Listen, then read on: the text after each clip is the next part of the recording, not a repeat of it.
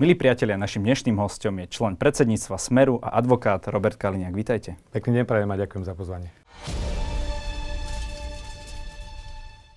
Pán Kaliňák, takto na úvod, uh, už ste sa rozpamätali, či ste boli uh, v pivnici v Radošinej s pánom Bodorom a policajným vedením? Ja som povedal, že som v pivnici v žiadnej určite nebol. OK, a, takže... Ale to, čo som povedal, je, že pri desiatkách, stovkách možno podujatí s policajným vedením na rôznych miestach to väčšinou boli štandardné, buď reštauračné zariadenia, alebo nejaké hotelové lobby, alebo kde sa podľa Ja chápem, len v tom rozhovore vy ste to vtedy nevyvrátili. Áno, lebo, lebo, aby ste rozumeli, ne, na, na tieto otázky odpovedám vždycky, že to neviem vyvrátiť, lebo poznáte tohto človeka? Viete čo, za politickú kariéru som naozaj stretol desiatky tisíc ľudí.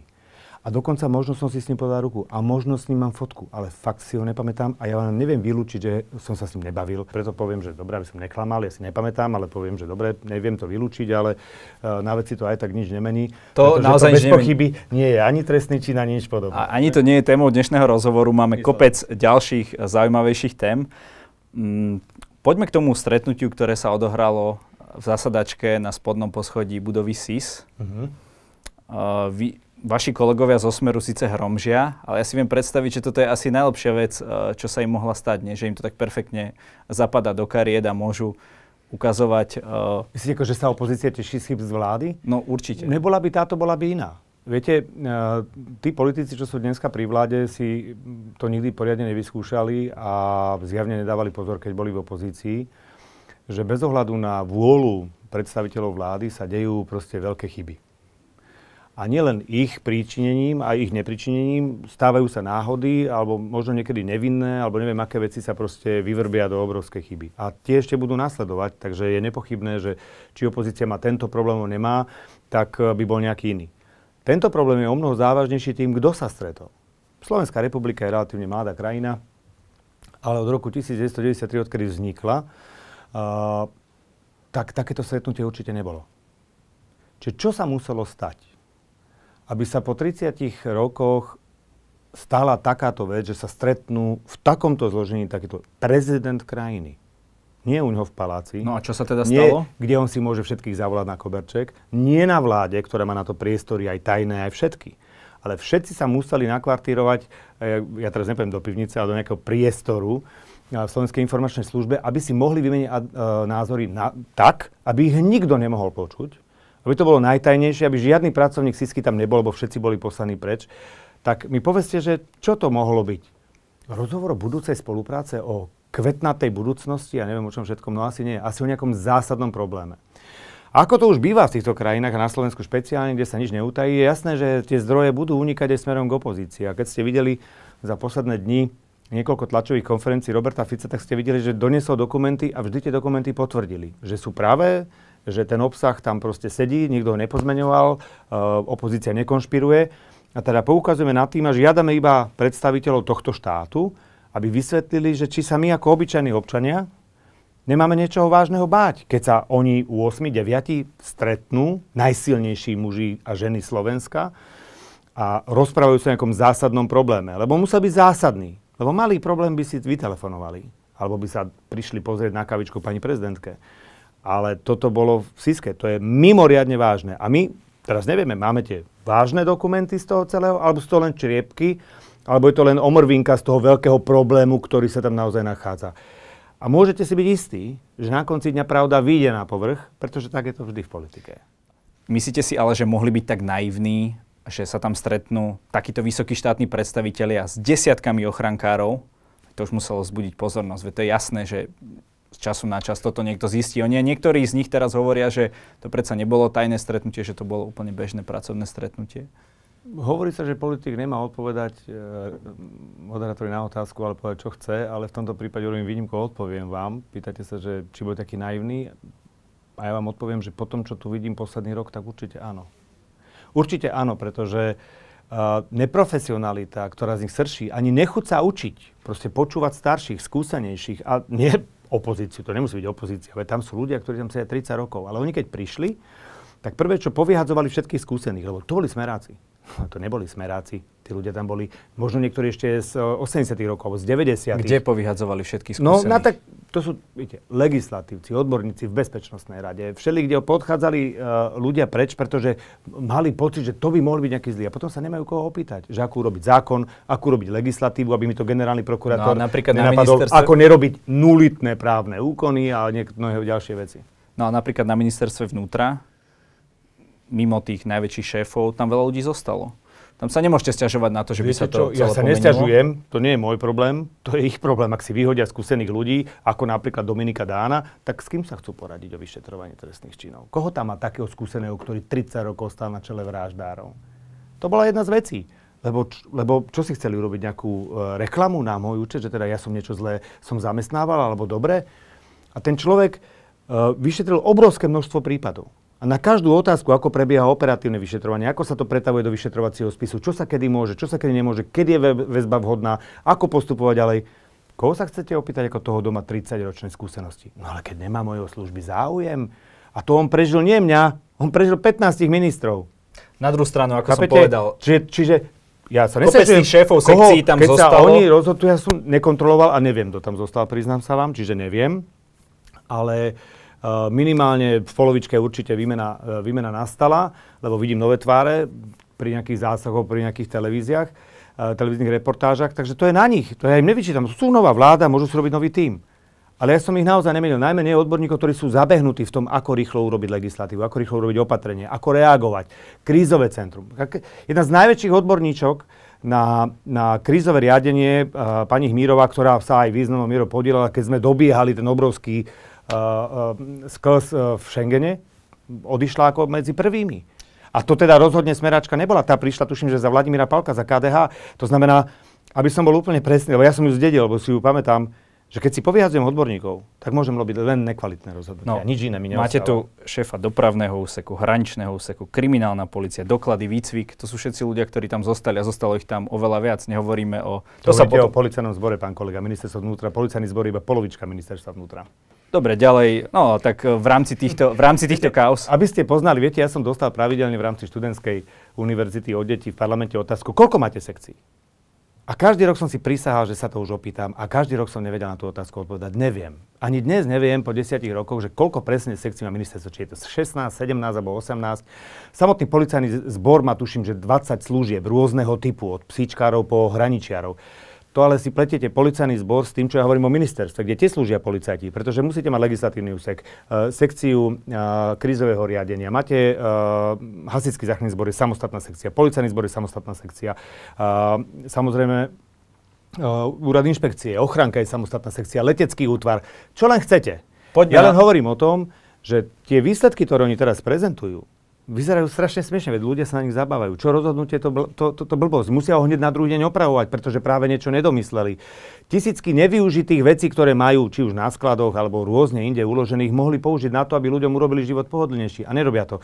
Ja to nehodnotím, je to vidieť na ich výsledkoch, na ich preferenciách politických, kam sa dostali za rok. To sú tiež svetovo rekordné pády, povedzme si na rovinu. Takže ja len hovorím o tom, že mohli sa učiť od múdrejších, no ale chcú sa učiť na vlastných chybách. A toto, čo sa odohralo 17. mája, teda to obrovské stretnutie najväčších, najsilnejších ľudí, je jedna obrovská chyba, alebo je to priznanie, to je lepší názov, priznanie viny, že trestné stíhanie začalo byť manipulované a začalo byť politicky objednávané. Čo tam mohla takáto skupinka ovplyvniť na tom stretnutí? Nedostala dôkazy o tom, že to tak je a teraz riešila, ako von z toho problému, lebo to je priešvih, ktorý je teda naozaj nielen európskeho významu, pretože ideme tu kritizovať Bielorusko a Ukrajinu a my máme horší stav trestného súdnictva. Takže myslíte, že všetkých tých 9 ľudí ako keby ťahá za jeden povraz? Nie, boli informovaní podľa môjho názoru. Uh, situácia prerastla do tak neudržateľnej situácie, že nové vedenie Slovenskej informačnej služby si považovalo za potrebné oboznámiť ich s problémami a podozreniami o tom, že trestné stíhania, ktoré tu prebiehajú, na ktoré sú tak strašne vládni politici hrdí, sú manipulované, objednávané uh, dôkazy, objednávané výpovede uh, profesionálnych udavačov. A to je vec, ktorú považujeme za vážny problém, pretože sme ju hovorili rok. Lebo tie veci vám nesedia. Poznáte tie prípady, poznáte tie ľudí, viete, že toto by sa nestalo. A potom vám príde informácia o tom, že tí udavači sú proste navádzaní na výpoveď s konkrétnym bodmi, že čo majú presne povedať. A tam vám automaticky vyplýva, že o tom bolo presne to stretnutie, aby šéf SISky informoval vedenie štátu o tom, aký máme problém. Máte pravdu, že uh, pán Fico už to spomína dlhšie, ale mám pocit, že až v tomto období mu začína ísť karta v zmysle narastu preferencií a tak ďalej, lebo stále sa smer držal na nižších číslach. Je to tak, ako hovorí Daniel Lipšic, že už sa to klubko rozpletá a že už sa to pomaly dostáva na tie najvyššie méty. A práve preto pán Fico týmito mediálnymi výstupami chce uistiť ľudí, ktorí sú vo väzbe, ktorí sú jeho priami nominanti, uh, lebo on tvrdí, respektíve strana Smer tvrdí, že žiadny z týchto ľudí že, že všetci sú nevinní, minimálne teda tí priami nominanti, bavíme sa. Gašpar, uh, Kičura, Kováčik a tak ďalej, mm-hmm. že ich chce uistiť ako keby? O tom, že nemajú teda začať rozprávať. Daniel keď... Lipšic má v jednej veci pravdu, že klopko sa rozpletá, ide to k najvyšším miestam, presne k nemu to smeruje. Takže má pravdu, že v tomto smere všetky dôkazy smerujú k nemu. Druhá vec je, čo A tak on nie je povedal, šéfom špeciálnej prokuratúry že, len krátku dobu, alebo? Ja si myslím, že jeho stopy a otlačky môžete pozerať posledných 12 mesiacov. Všade bol, všetko videl, od všetkého má kľúče, všetko zažil trikrát. Ja si myslím, že tie rozhovory sú naozaj veľmi uh, vtipné. A, a, a o čomu ide potom a, pánovi Lipšicovi? Keď viete, hovoríte, že... Väzba, ktorá má byť výnimočná a všade vo svete je užívaná výnimočne, iba v prípadoch, kedy sa nie je možné vyhnúť, takým prípadom. To znamená, buď pri tom, keď bol pachateľ pristihnutý pri veľmi nebezpečnom trestnom čine priamo, tak ten väčšinou z pravidla putuje do väzby, alebo vtedy, keď sú slabé dôkazy. Pretože ak máte dobré dôkazy, vy nepotrebujete väzbu, rozumom môžete ísť na súd. Čo chcete riešiť? Platí, že Česká republika má 80 e, ľudí vo väzbe, alebo 70 a my 130. Čiže dvakrát toľko a sú dvakrát väčšou krajinou. Tak niečo nie je v poriadku. Špecializovaný súd dal do väzby dvakrát toľko ľudí ako minulý rok opäť niečo nie je v poriadku. No nie je to tak, že to teraz naozaj... ústavný súd vydal uznesenie. A keď si ho chcete prečítať pre neprávnikov, ale ľudí, ktorí majú chuť študovať, je to posledné uznesenie vo veci e, pána advokáta Rybára, keď si dáte prečítať iba tú tam sa nerozporovalo, sekundičku, sekundičku, dohodu. Dobre tom tretej časti, rímska 3, ktorá hovorí iba o samozrejme zásadách, ktoré majú fungovať a ktoré boli porušené, to sú dve strany nenáročného čítania. Je evidentné, že musel ústavný súd pristúpiť k tomu, aby to napísali jednoducho, lebo je zjavné, že zložito to niektorí predstavitelia orgánov činných trestnom konaní nevedia čítať. Tak to napísali jednoducho. Je to veľmi zrozumiteľné, že čo všetko bolo v procese tohto človeka, ktorý 20 mesiacov bol nezákonne vo väzbe porušené. A sloboda je hneď druhé právo za životom. Hádžeme sa tu na zem pri zhromažďovaní, hádžeme sa tu na zem pri práv gejoch a všelikoho iného. Ale sloboda, ktorá je najvyššia, hneď po živote druhá, to nám je všetkým jedno a nevadí nám, že to orgány činné v trestnom konaní porušujú. Pýtate sa, že prečo ide Robertovi Ficovi karta? Veľmi jednoducho. Jeho slova potvrdzuje ústavný súd. Jeho slova potvrdzujú dokonca aj medzinárodné rozhodnutia, ktoré už boli. A najnovšie všetky dôkazy, ktoré vám ukazuje na tlačových konferenciách, ktoré sa potvrdzujú, že sú pravdivé. Že to, čo sa začalo diať posledných 12 rokov, nie je rozviazanie rúk policajtom. To je politická objednávka, ktorú poslušne všetci plnia všetkými dostupnými prostriedkami, kupovaním svetkov, obchodovaním s nimi, navádzaním ich na výpovedia. Toto všetko sa dnes deje. To je výsledok. A, tam práve v tom uznesení, ale nebolo to, ak, ak ja mám správne informácie, uh-huh. že by ten človek bol nezákonne vo väzbe. Tam bolo nezákonné práve to predlžovanie tej väzby. Že tam bol najväčší problém. Pane doktor, keby nebol nezákonne vo väzbe, tak ho súd neprepustí no tak môže byť vo väzbe nejakú určitú dobu? Nie. U neho na to nebol dôvod ani predtým. A dokonca, čo nikdy ústavný súd nerobí a urobil toto najjemnejšou formou, ktorou mohol urobiť, naviedol orgány činné trestnom konaní, veď sa pozrite, čo máte v spise. Na základe tohto nemôže byť ten človek ani len ob- obvinený. To nestačí na obvinenie, nie je to ešte na stíhanie vo väzbe. Viete, prečo ho dali dnu? Pretože sa postavil týmto praktikám a nahovaral svoj klienta, aby nevypovedal aby sa nepriznával, pretože voči nemu sú možno slabé dôkazy. A keďže sa to nehodilo do toho rámca, ktorú táto skupina ľudí mala, tak ho dali do väzby a obvinili ho z trestného činu 20 rokov, 25 až do živote. Rozumiete, že čím ho vydierali, čím ho chceli fyzicky zničiť? Chápete, že to je mučenie? A čo je najväčší problém, dneska sa môžete aj na mňa smiať a povedať si, čo mi bude nejaký politik, nejaký Kaliňák alebo Fico. Pán kolega, ak to pripustíme u takýchto viditeľných uh, prípadov, tak v jednej chvíli sa to stane vám. Ťukne do vás politik, vy vystúpite z auta, vy nadáte mu, lebo to je vaše milované auto. Práve ste si sám čistil ten nárazník, ktorý momentálne je zodretý. Poviete mu zo pár jadrných slov a on sa rozhodne, že ale ja mám moc, kamarát. A, a myslíš, že takto to dneska funguje? To je toho následok. A, Videli ste málo filmov, ako sa niekedy rodí z kvázi demokracie na diktatoršie? Nechať... Proste to je fakt. Takže ak vám povie ústavný súd, že u niekoho bolo porušené základné právo a 20 mesiacov bol nezákonne vo väzbe, tak je to najnájsť na zamyslenie. To nie je o tom, kto získa politické body, či smer, či niekto iný. Ale to je na zamyslenie. Vy hovoríte o nejakej partičke, no keď si zoberieme tú políciu, tak policajný prezident je človek, ktorého ste vy dali ako šéfa boja na úrade vlády, pôsobil na úseku boja proti korupcii, potom dostal trafiku policajného pridelenca vo Washingtone. Prečo si myslíte, že to je trafika? Bo ste to čítali v novinách? No a nie? Tak nie je to lukratívne miesto? Je to určite Veľvyslanec v... Ale je to určite zaujímavé miesto. Ale ak nájdete schopného človeka s veľmi kvalitnou angličtinou, ktorý dokáže komunikovať s FBI, zo CIA. Takže Kovažikovi dôverujete. Takže Kovažikovi dôverujete. Ja som mu dôveroval v tej veci, ktorú uh, vtedy vykonával. A teraz mu už nedôverujete? To som nepovedal. Je vzložité. Neriadím ho. Ja dôverujem ľuďom, s ktorými pracujem. Ja som pána Kovažika nevidel 3 roky, odkedy som odišiel. Čiže naznačujete, že Takže e, on sa pán Kovačík do veľmi píska, skáka tak, ako politici pískajú okolo neho? Nerozumiem, že prečo sa snažíte mi vložiť niečo do úst, čo som nepovedal. Snaží sa získať jasné kľudne, stanovisko. Kľudne, že ja vám poviem, nebojte sa, ja nikdy pointu neobídem. Nech sa páči. Nech sa páči. Uh, Pán Kovačík sa dostal do veľmi ťažkej situácie a prezident primárne by mal chrániť svojich policajtov. To je jeho úloha samozrejme. Na druhej strane musí sa snažiť to aj nejaké riadiť, len mu to musí vedenie ministerstva dovoliť, čo mu zjavne nedovolujú. Čiže je vo veľmi úzkých mantineloch, ktorých musí, musí robiť. Ja si myslím, že sa snaží to robiť čo najlepšie. Ale rovnako tak ja mám právo povedať, že ale v policajnom zbore momentálne sú obrovské chyby. A tie veci, ktoré sa vyťali na povrch, tá SMS, ktorú si posiela vyšetrovateľ s operatívcom, to je katastrofa, to je škandál, to je niečo, čo sa, čo, čo proste tie vysvetlenia... Takže nesúhlasíte s tým, že tá sms bola poslaná až dva dní uh, po tom vypočúvaní? Jasné. A teraz tu tej červenej čiapočke, aj túto rozprávku mám rád. Dobre. Pozrite sa, vysvetlím vám. že tak nech nám ukážu ďalšie tri, v ktorých si takto popisovali zo spisu a budem im veriť. Ale taká nie je. A oni veľmi dobre vedia, že to, čo hovoríme, je pravda. Akékoľvek výsluchy pred obvinením, kedy sa dostanú advokáti ku spisu a môžu s ním uh, pracovať, sú dátumy nepodstatné. A tak si urobíte, ako ho potrebujete. To je bez dozoru druhej strany. Druhá vec je, že sme boli svetkami, kde pootočil prokurátor zapisnicu o pol roka. A čo sa mu stalo? Nič. Zmenil dátumy, lebo sa mu nehodili dátumy, tak ich zmenil. To je zásadné falšovanie dôkazov. No a trest nebolo treba robiť žiadny. Tak prečo by oni teraz takéto veci nerobili, keď tieto návody už predtým videli? To znamená, že toto sú fakty, pán kolega. My sme aj dlhodobo upozorňovali a samozrejme netešíme sa z toho, že ich vieme aj dokázať konkrétnymi dokumentami.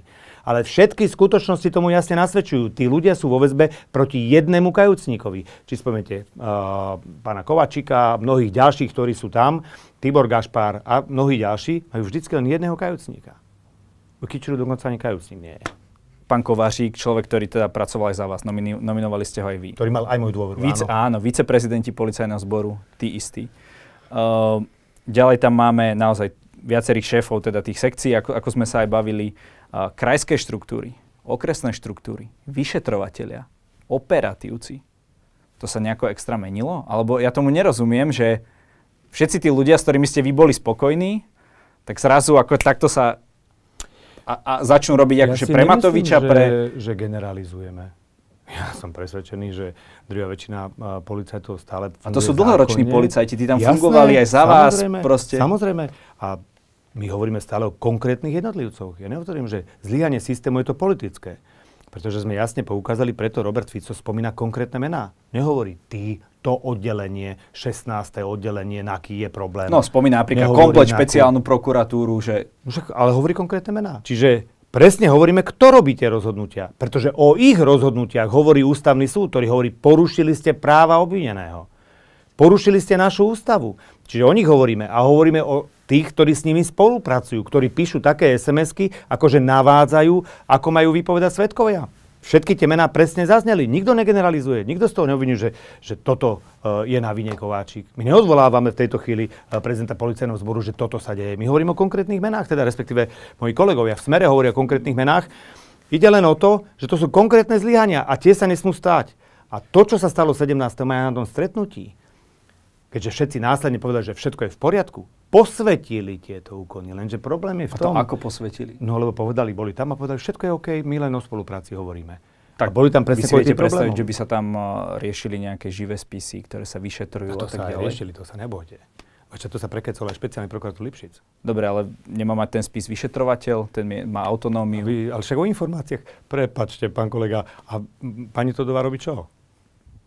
A, nebavme sa prosím vás o pani Todovej. Tak sa poďme o ktorom inom novinárovi z, z aktualít napríklad, ktorí majú online vyšetrovací spis. Okay. Ja keď chcem vedieť niečo, čo je v spise, ja si pozriem uh, aktuality. Tam všetko je, aj v denníku N. Tam máte pravdu, že by sa... Tam sú kompletné vyšetrovacie spisy. Máte pravdu, tak že by čo? sa mala uh, zastávať teda... Je tam... možné, že ja ako advokát dostanem o 5 hodín neskôr výsledok rozhodnutia súdu, ako je to v novinách? Mal by sa, mal by sa rešpektovať pri, princíp neverejnosti prípravného konania, uh, s tým samozrejme súhlasím. A, a jaký príklad máme spred dvoch dní? Fantastický. Keď prišiel pán Zúrian, prišiel, prihlásil sa na policiu, vypovedal na štandardnom, alebo respektíve na inšpekčnom oddelení policajného zboru, dozorovaný prokuratúrou generálnou. A, večer, a dozvedeli sme sa, že bol vypovedať, že ho prepustili až z jeho vlastného statusu večer na internete. Jak je možné, že tam noviny neboli? Lebo zrazu si policajt robil dobre svoju prácu, zrazu prokurátor bol verný tomu odkazu, že to má byť neverejné trestné konanie. Presne to je ten príklad, ako to nefunguje. Jednoducho, snažia sa tí, čo tie informácie z tých spisov berú, vedia, prečo to robia. Lebo vedia, že tie spisy sú slabé. Musia tomu urobiť mediálny obal, tlak, to je hneď odsúdený, to je pomaly vrát, Dobre, ale máme tu nejakú dielbu moci, nejaký vyšetrovateľ, nejaký dozorujúci prokurátor, nejaký sudca pre príprav, prípravné konanie, tak tam by museli zlyhať všetky tieto tri. A, a opäť e, väčšina z tých ľudí, drvivá väčšina tam bola aj za vás. Kopec vecí sa ro- rozpracovalo už za, uh, prezi- za vašej minulej vlády, generála Lučanského Hrubala, a tak ďalej. Pán Hrubala je nový šéf špecializovaného súdu. On teraz zmenil rozpis, kto bude robiť väzby. Uh, väzby robia sudcovia, ktorých predtým nikdy nerobili. Tí, čo ich robili doteraz, tak tých používa len na to, aby si vylepšoval štatistiku, že neberú všetkých do väzby, hej, že používa aj čas, kedy ešte oni rozhodovali. Keď si v jednej citlivej veci jeden súdca, uh, pán predseda bývalý Truban, rozhodol, že toho človeka prepustí, lebo nie sú dôvody väzby, tak ho linčovali týždeň v médiách. Takže sa dostal Rozumiete ten konkrétny ma? Nám hovoria, že my sa nemáme vyhrážať uh, prokurátorom. My sa nevyhrážame. My ich žiadame, aby postupovali podľa zákona. Ale keď oni linčovali sudcu za to, že nezobral do väzby niekoho, ktorého oni hrozne chceli vo väzbe, to je v poriadku. To oni Kto môžu. linčoval? Politici? Novinári. No tak... Aj politici, však tlačovky robila aj Remišová. Tak novinári sa môžu, vyjadrovali, máme ktorú... tu slobodu, slobodu tlače. Veď v poriadku, ale potom rovnaký meter. Ak teda oni môžu, aj my môžeme kritizovať. A potom lepšie zbytočne vyplakáva, že či sa niekto vyhráža, novina, uh, vyhráža prokurátorom alebo policajtom, keď to sami zaviedli. Sami to začali robiť a sami to tolerovali. Takže dneska je zbytočne plakať, pretože my hovoríme iba pravdu. To, čo robí Smer dneska, pretože zbytočne hovorím v prvej osobe, uh, jednotné čísla, keď teda akože v podstate už nie som politik, ale teda samozrejme uh, mám dos- dostatočné množstvo informácií, aby som s tým absolútne súhlasil a stotožnil sa s tým. Hovoria jasne fakty. Robert Fico dáva na stôl fakty. Ani jeden z nich nespochybnili. Je. To, čo urobil dneska Heger, bolo, že jo, smer, všetko zle smer, už my sme tí najlepší. Však my už rok vidíme, jak sú najlepší. Ja sa dneska každého voliča týchto ľudí rád opýtam, že už je lepšie? Alebo sa to ešte chystáte vylepšovať? Ja len pamätám, že keď ste boli pri moci vy, tak pán Fico vyzýval k tomu, aby sme dali orgánom činným v trestnom konaní čas, aby sme boli zdržanliví v tých vyhláseniach. A pán Pelegrini k tomu pridal, padni komu padni. Len mám pocit, že teraz, eh, keď sú tam ľudia blízky, tak sa nejaká tá aktivita zvyšuje, ale iným smerom. Poďte sa, môžete to ľahko aj takto nazvať. Uh, neviem, že by nám bol pán Rybár blízky a pán Pčolinský nám určite no, blízky no, nie je. Pán Rybár ale, bol ale pre vás dobrý príklad, sa... tak ako, tak Aha, ako to stretnutie. už máme nejakú výhovorku, hej, aby sme tu, aby ako výnimka potvrdzuje pravidlo, hej? Pozrite sa. My sme nikdy neboli proti tomu, aby sa vyšetrovali tie veci. Máte podozrenie, vyšetrujte. Ja chodím na NAKU pomerne veľmi často, jak na hodiny klavíra. Milo, nechcete, aby to viac bolo ako dva roky. Nie, aj väzobne, keď sú dôvody. OK. Ale keď nie sú, tak nepoužívate väzbu na to, aby ste ľudí mučili a snažili sa z nich dostať priznanie. Pretože to je zbraň, ktorú keď používate, obratí sa voči všetkým. Proste je to tak. To sú veci, ktoré historicky nájdete príklady v desiatkách krajín. Chcete právny štát? OK, dodržujme ústavu. Aj vtedy ju musíme dodržovať, keď sa nám to nepáči. To je rozhodujúce. Ale nie vtedy že to vlastne je podstatné. Hej, my nariadíme uh, štátnu karanténu povinnú, ale všetci právnici vedia, že to nie je možné. Nedovoluje to ústava, samotný zákon o zdravotnej starostlivosti, nikto a nikomu to nevadí. A budú obviňovať tých ľudí, ktorí to hovoria, že vy ste antivaxeri a, a konšpirátori a neviem čo všetko. Potom príde generálna prokuratúra a dá protest, že to boli zle vydávané rozhodnutia a zrazu sú všetci ticho. Nám nevadí neprávny stav a to je ten problém. Táto vláda zavedla niekoľko vecí. Katastrofálnu ekonomiku, katastrofálne riadenie krajiny, No o kvalite politiky sa nebavme, to vidíte, že... Keď Teraz hovoríte premiér, trochu ako aktívny politik. Uh, no asi sa človek sa nedostane nikdy. A, a na konci dňa absolútne neústavný stav. Tie firmy to nežalujú, podľa mňa ten štát, len z lojality k štátu. Že cítia, že štát sa má zle. Ale keby sa firmy rozhodli žalovať štát, nemôžu byť neúspešné. Pretože ústava jasne hovorí, že vy môžete obmedziť vlastnícke právo len za náhradu. Nie náhradu škody, náhradu. To znamená všetko, čo by som mal mať, 100%. Preto sa v iných krajinách, ako je Rakúsko, dohodli, že 80% ma budeme preplácať. Lebo to bol ten ústupok firiem, že dobre, tak o 20% si znižím svoj príjem, dobre, nevadí, lebo však je nejaký problém. A 80% prežije moja firma, ľudia budú mať výplaty a všetko bude v poriadku. Prečo sa to u nás nestalo?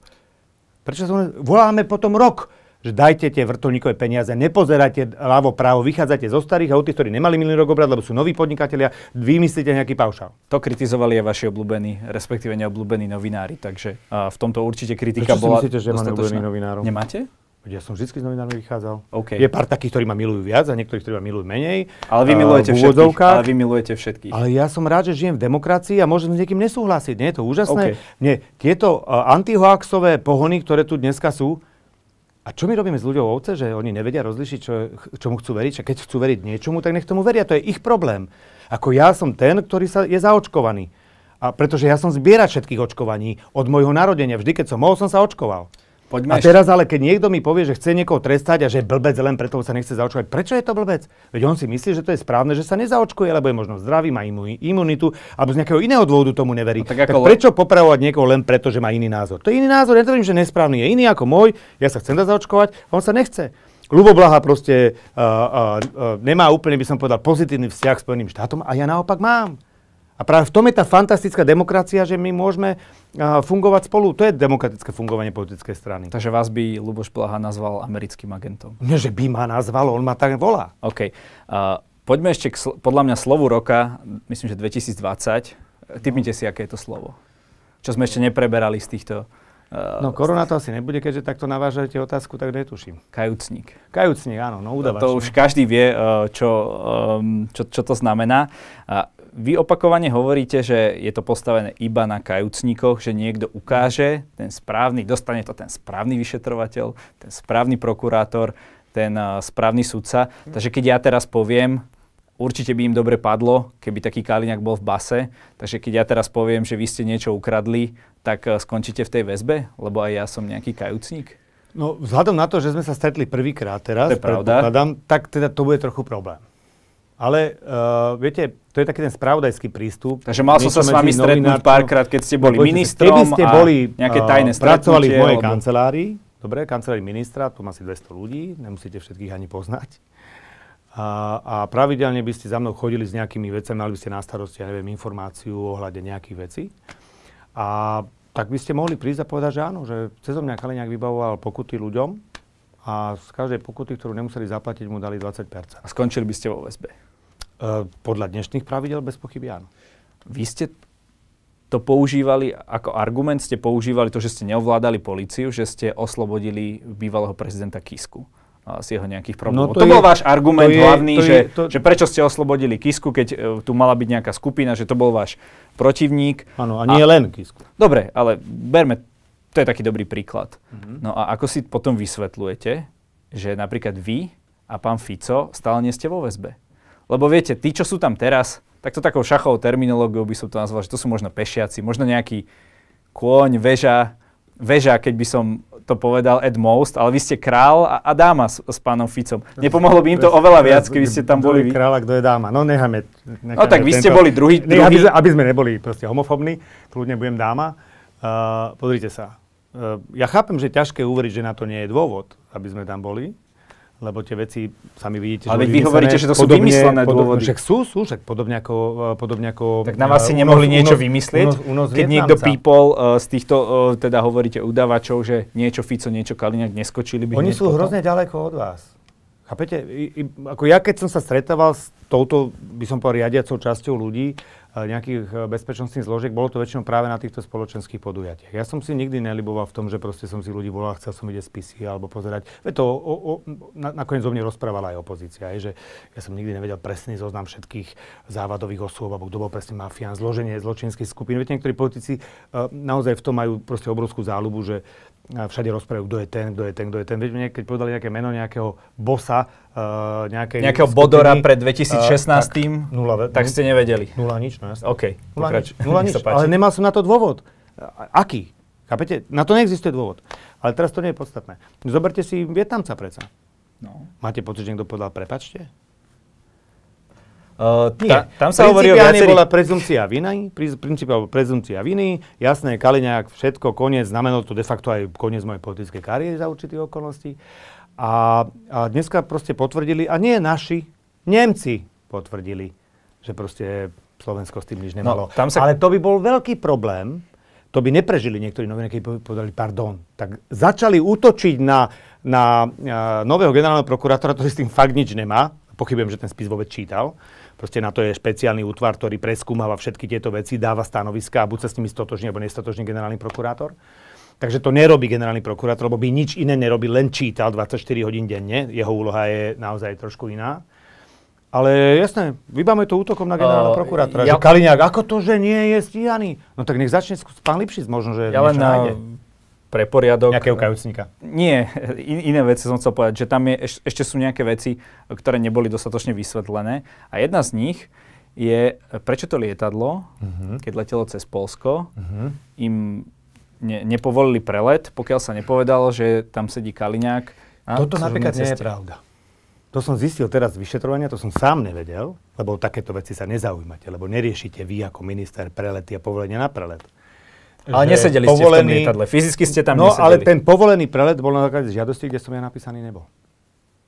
Aha, takže toto je nejaký hoax, alebo... Ja netuším, jak to celé vzniklo, ale vzniklo to pravdepodobne tým, že keď to dlho trvalo, tak chceli dať ešte jednu žiadosť, ale nakoniec povolili prvú. Ďalšia vec, ktorá ma zaujíma, sú teatrálne zásahy, ktoré kritizuje... Ja si pamätám, že ešte za vašej éry neboli tam dokonca použité výbušniny, keď sa niekomu Uh, od, od, od, od, otvárali dvere. Mečiarová vila je... Neboli, uh, takto vo vašej ére, ne, neboli tie zásahy takisto časté a viete, že tých násilných trestných činov zase nie je toľko, čiže prevažne ekonomická Na kriminalita a tak vám odpovie veľmi jednoducho mediálny uh, nejaký monitor, ktorý by vám vedel urobiť uh, tieto zásahy. Určite fungovali, určite fungovali proti uh, členom organizovaného zločinu, teda tej Ale aj za ekonomické mafie. trestné činy to neviem na tú otázku odpovedať, priznám sa naozaj, ale myslím si, že uh, viackrát aj predtým bolo niekoľko otázok, ktoré sme znášali a nemyslím si, že ja som s tým nikdy nesúhlasil teda, lebo naozaj musí do nebezpečného zločinca a skúste si nájsť, kedy som voči tomu prvýkrát uh, proste uh, protestoval. Ale ten posledný zásah uh, proti pánovi Zúrianovi je toho iba krásnym príkladom. Ten je krásny príklad. Ten už dokonca kritizoval aj pán Lipšic, čo už teda je čo povedať. To je pravda, povie, to je pravda. A, a ja poznám niektoré jeho silné stránky, kde on sa proste povie vždy tak, či je to sloboda prejavu alebo v takýchto veciach. Ale keď sa robil uh, takýto zásah aj s vrtulníkom v prípade jedného z, z hlav uh, tak to ste nekritizovali ste to? Uh, viete čo, ja si myslím, že som Ale počkajte, nejakú, nekritizovali ste to? Nejakú nevôľu som vyjadril, no. ale prišlo mi to, že možno, že mali na to dôvody ozbrojený, zamurovaný vchod a neviem, aké veci. Tak ako ja už neviem, na čo iné by sa mal použiť vrtulník, než ano, chytať nejakú ano. hlavu mafie. To je všetko v poriadku, by bolo dobré, aby za cestou v tom Rigole nebolo 30 novinárov, hej, ktorí vedeli dopredu o tej akcii. No. Tak to je presne ten problém. Nie je to, že tam bol vrtulník. Tak to ako keď... To, že to v priamo prenose natáčajú, to je vtipné. To je, to je zjavne to, že nejde v skutočnosti o to, čo chcú dosiahnuť, ale o to, aby boli dobré zábery. A to je trochu trapné. To je trochu trapné. A v tomto prípade platí, že áno, novinári sú tam dopredu, o tretie ráno si varím kavičku, ideme zobrať. Uh, ideme zobrať Tomu sa vyjadrovali uh, napríklad aj ľudia z aktuality. No vyhovárali sa, no však jasne, ale to je tak zrejme, že akákoľvek výhovorka len svedčí o tom, že úroveň ich IQ, čo si myslia o svojich čitateľoch, je, že ich brutálne podceňujú. Tak keď si tam dá, že sa teší o tretie, že idú na zásah, tak je zjavne, že kde a kam. Hej? A boli tam skorej a, a točili to už v čase, kedy prichádzali policajti, to nebol jeden prípad, to bol prípad v Žiline a, a mnohých ďalších akcií, kde vlastne všetci boli. Veď to je na tom škandalozne. Preto sme hovorili, že to je politická objednávka a dôkazy a stretnutie 17. maja to potvrdzuje, že to tak je. Tu sa to robí na ich politickú objednávku. Uprostred toho trestného konania je prokurátor. V rámci toho, že vy ste mu dali hlasy, teda vaša strana, nazvime to tak, ste stále členom, prečo mu nedôverujete? Prečo, keď on je na, na vrchu, má... Kto povedal, že mu nedôverujeme? No tak stále hovoríte o, o nejakých nezákonnostiach a tak ďalej. Nie, nie je to nie. tak, že ten generálny prokurátor môže voči tomu Vidíte, veľmi ľahko zasiahnuť? No však aj zasiahol. Zrušil uh, obvinenie voči uh, pánovi sudcovi Kolcunovi, zrušil 5 uh, Koľko z tých, dobre, a koľko z nich nezrušil? Koľko z nich ďalej pokračuje? No tak ja neviem, koľko 3 trojek bolo podaných. To je teda, prepašte, 3 trojka, to je, uh, to, slang uh, pre uh, mimoriadne uh, podanie stiažnosti aby, na preskúmanie zákonnosti postupu generálnym prokurátorom. Ale to, čo sme zatiaľ videli, tak tam robil zásadné a razantné opatrenie. Ja nebudem hovoriť, či mu dôverujem, nedôverujem. Uh, Smer mu dal Vaši ja poslanci mu dôverujú? Áno, tak s tým som spokojný, pretože Maro Žilinka uh, vo viacerých... Tak a nemôže on napraviť tieto nepravosti, keď to vidíte vy, nevidí to aj reagoval. on? Nevidí to aj on? A však to napravoval. Dobre, ale kopec ďalších vecí, kedy ty... Kedy... A to je na, na ústavný súd a ten tiež už rozhodol, že teda tie veci treba napraviť. Ako ústavný súd už máme, chápete, toto obdobie trvá rok fungovanie niektorých uh, najťažších a najvyšších orgánov, tamto chvíľku trvá, viete, aj niektoré naše stiažnosti boli v januári prijaté, ešte nie je rozhodnuté o nich. Proste bohužiaľ, možno keby sme mali 48 súdcov, išlo by to rýchlejšie, ale nemáme, máme 12 alebo 13, tuším. Neviem to číslo presne.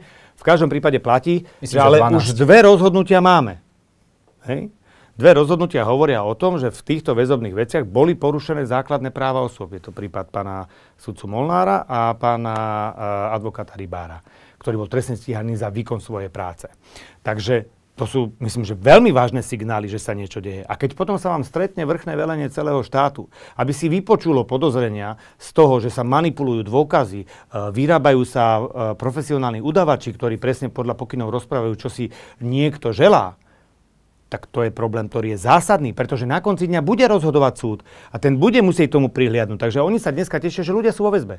Ale keď ich tie súdy oslobodia, tak ako po troch rokoch, e, čo po mňa, alebo dvoch, čo bol problém s tým Vietnamcom, ako mňa teraz ma teší, že nemecký súd povedal, že s tým nič nemáme, alebo aj slovenský súd ten problém, ktorý som mal, ten hate, ktorý bol na internete, som si už užil. A pre všetkých som proste únosca. Opýtate sa, hoci koho dopíše. Všetko, to jasné, že tomu nie som. A, tak, a dokonca asi vy nedáte až Kiska, tak na názor novinárov. Pán prezident, Kiska, pán prezident Kiska eh, povedal, že ja som za to dostal 300 miliónový rezort vo Vietname. Mi povedzte, že jak na to došiel, veď ten chlap ukradol len 135 miliónov. Čiže ja im, ako podľa jeho názoru som im pomohol uniesť chlapa, čo im ukradol 135 miliónov dolárov a za odmenu som dostal 300 miliónový rezort.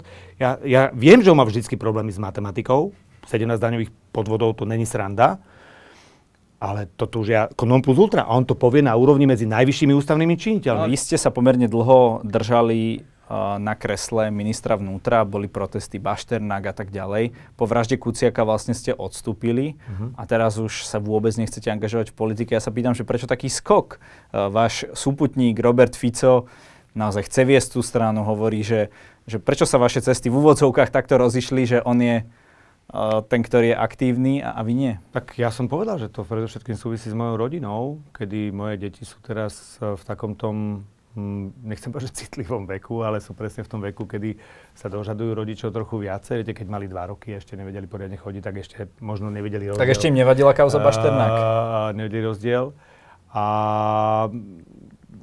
na druhej strane, neviem stále, že čo som teda úplne tak mám, ale v poriadku som si na to zvykol, už to ani nerozporujem. Ja som tie dane, ani som podozrivý nebol, že by som nejaké dane, DPH tu je podozrivý a de facto je usvedčený aj premiér Matovič bývalý, aj prezident Kiska a ja som žiadne DPH problémy nemal. A tam išlo o to, pokiaľ si dobre že... pamätám, že ste kúpili nejaké byty, od uh, pána Bašternáka. Žiadne nejak... byty od neho nikdy nekúpil. Alebo podiel vo firme, podiel ktorá vo má firme, byty. Áno, áno, a čo nezodpovedalo tomu... No to bol názor novinárov a ja som im to ukázal, že zodpovedalo, že to bolo žiadnu zľavu som nedostal jednak jednej, toľko, čo on do firmy dal, toľko som vyplatil. To bolo celé a na internete nájdete 400 takých podobných v tom A naozaj toto nie je téma no rozhovoru, ja sa chcem spýtať. To proste oni, oni proste si vymysleli nejakú cifru a na tejto stávali. Absolútne nereálnu. Hej? Ale to je vedlejšie. A proste a pravda je taká, že tá rodina vás prinúti sa zamyslieť nad tým, že čo je väčšia priorita. Ja som odviedol 20 rokov a proste pre Slovensko v politike. A povedal som si, že si myslím, že je tu priestor na to, aby som bol viac s tými deťmi a myslím si, že zatiaľ to je celkom dobré. Oni to teda oceňujú, už sú v tom veľmi vnímavom veku, takže teraz sa to asi hodí. A samozrejme, tiež musíte občas vysvetľovať politiku a čo to znamená, že keď niekoho krivo obvinia, on sa nemôže brániť a si pozriem prvé články, to proste od jeho vzniku bojujú so Smerom, vtedy proste už vylúčovali so Smerom nie a neviem čo všetko, proste to bolo od jeho vzniku.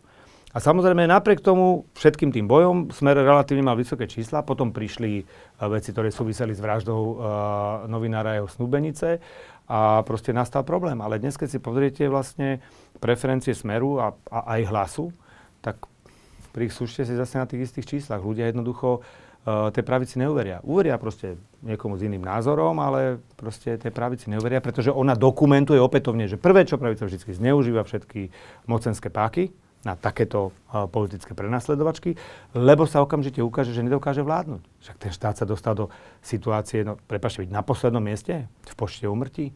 To tu nikomu nevadí? Sme siedmi si, najhorší na svete. Siedmi najhorší po, na milión obyvateľov. No. Pozeral som tú štatistiku, keď som mal uh, taký tematický rozhovor. keď som fungoval ako minister, sme boli šiestí od vrchu. No, to je no dôvera v políciu tiež nebola vysoká. Zase. Veľmi vysoká bola. Pozrite si. Nebola no. jedna z najhorších v Európskej únii? Nie než začali ataky s uh, kauzami Baštenek a podobne. Po... To s tým ale súvisí. 8 rokov som bol minister, pán kolega. Nie je rok a už máte vymenenú Rozumiem. časť vlády. 8. Nech to skúsi pán Mikulec a po 8 rokoch sa budem pýtať, aký bol úspešný. Dobre? A teraz sa vrátim k tomu.